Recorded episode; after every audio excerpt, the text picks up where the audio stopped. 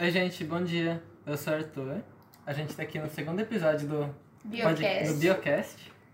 E eu tô aqui com a Cecília, Oi. a Nicole Oi. e a Isa. Olá. E eu tenho de cara algumas perguntas importantes pra te fazer. Por que será que você é tão parecido com seus pais? Ou não. Ou não? Por que quando a gente fala de transfusão sanguínea é tão relevante saber o tipo sanguíneo de cada indivíduo? E por que, que a genética interfere tanto nisso, né? Bom, já tá na cara que o tema desse podcast é sobre genética, né? Caso você não seja porífero, você teria percebido isso. E, e como todo mundo ama falar sobre genética e tá todo mundo muito empolgado, a gente vai começar a falar sobre isso. Então, para começar a falar de genética, cabe a gente é, diferenciar as duas áreas diferentes da mesma, né? Então, a primeira que é a mendeliana, que é aquela que vocês tanto gostam de fazer continhas, muito legal, muito interessante. E a outra que é uma parte mais molecular, que diz respeito à estrutura do DNA, à estrutura de RNA e como eles interferem na manifestação das suas características através das suas respectivas funções. Mas estudar RNA e DNA não diz muito sobre nossa hereditariedade, mas é mais a respeito das funções. Quando a gente quer saber sobre a probabilidade de passar determinada característica adiante, a gente está falando do Mendel. E para entrar em genética mendeliana, é importante saber alguns conceitos. É, o primeiro conceito é o gene, né? Se uma pessoa vai falar de genética, é importante definir o que é um gene. E nada mais é que um trecho do DNA capaz de codificar um, um RNA. Ou seja, é um trecho que manifesta uma característica do seu corpo. Só que o, o mesmo gene pode variar em indivíduos da mesma da população ou até mesmo em dentro do mesmo indivíduo o gene pode variar. Por isso usamos o termo alelo. E o alelo nada mais é que uma variante de um gene. Quando você chama um alelo de azão e outro de azinho, você está falando que durante a formação de um indivíduo foram herdadas, né? Foram passadas para ele pequenas cópias de uma ou outra diferença entre pai e mãe. Ele poderia ter duas cópias iguais, né? Poderia ser azão azão ou azinho azinho. A gente vai ver isso daqui a pouco. E isso leva a gente para outro conceito, o conceito de homozigose e heterozigose. Bom, o homocigoso é quando a gente fala de um. Corta isso aí, galera. Quando a gente fala de indivíduo homozigoso.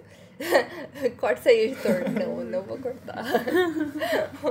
Quando a gente fala de um indivíduo homozigoso, isso significa que ele é um indivíduo que tem dois alelos exatamente iguais. Então ele é azão-azão ou azinho-azinho.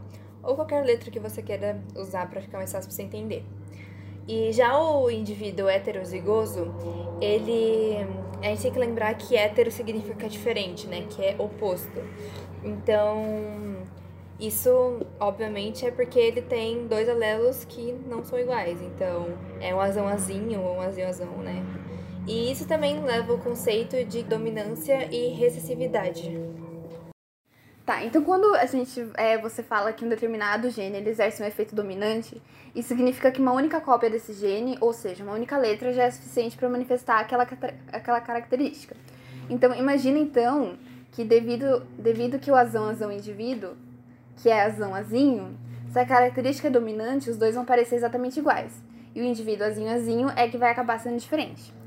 Por outro lado, se a gente pensar numa característica recessiva, quem manifesta essa característica não é quem tem azão, e pelo contrário, é qualquer um que não tem azão, que no caso é o indivíduo azinho-azinho.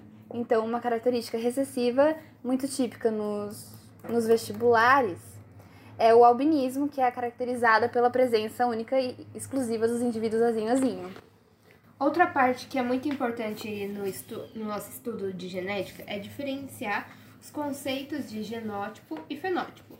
O, genótipo. o genótipo é uma coisa que a gente não consegue enxergar. É o azão-azão ou azinho-azinho. E eu não consigo olhar para você indicar é, e saber como é o seu DNA, a não ser que ele manifeste um fenótipo, que é o físico.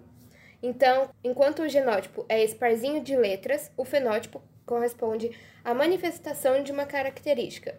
Por exemplo, se você é moreno, loiro, se você é mais alto ou mais baixo, isso é um fenótipo.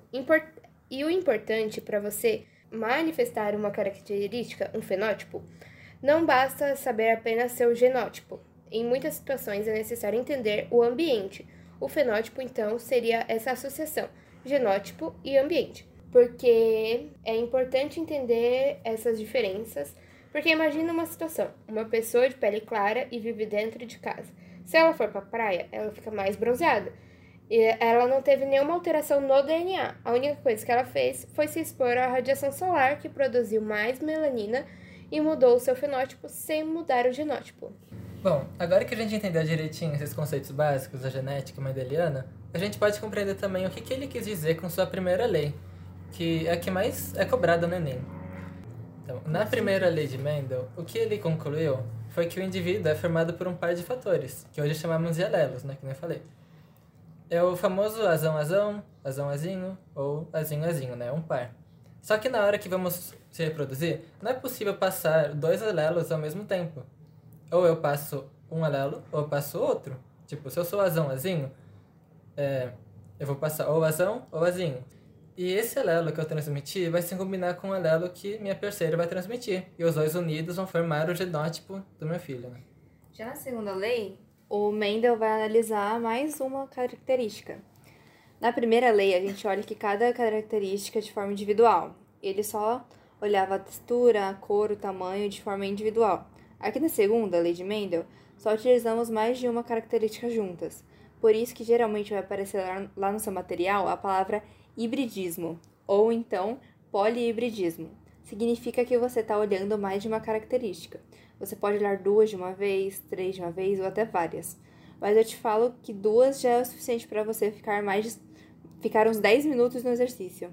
Quando a gente trabalha com mais características, 10, 20, 30, a gente usa um programa, a gente usa um computador que vai fazer todas as probabilidades pra gente. Ok, a célula de Mendel, ela é basicamente estuda a cor da ervilha. Pode ser verde ou amarela e a textura, que podia ser rugosa ou lisa. Então, ele ficava olhando isso, se a ervilha vai ser lisa, rugosa e a cor. Mas o que ele queria provar com isso?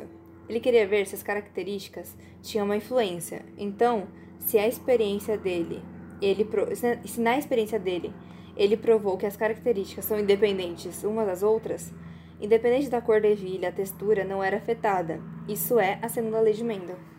Então, geralmente, nos vestibulares e tal, o que mais cai nessas questões sobre genética são as, são as probabilidades. Então, a gente calcula as chances de, de como vai ser a próxima geração, com base no genótipo dos pais. Né? Então, basicamente é isso, gente. Tchau, tchau. Tchau. Bye. Tchau, tchau. Até a próxima. Até, até ano que vem, galera. Que no caso não vai ter, porque a gente vai se formar. É verdade. Tchau.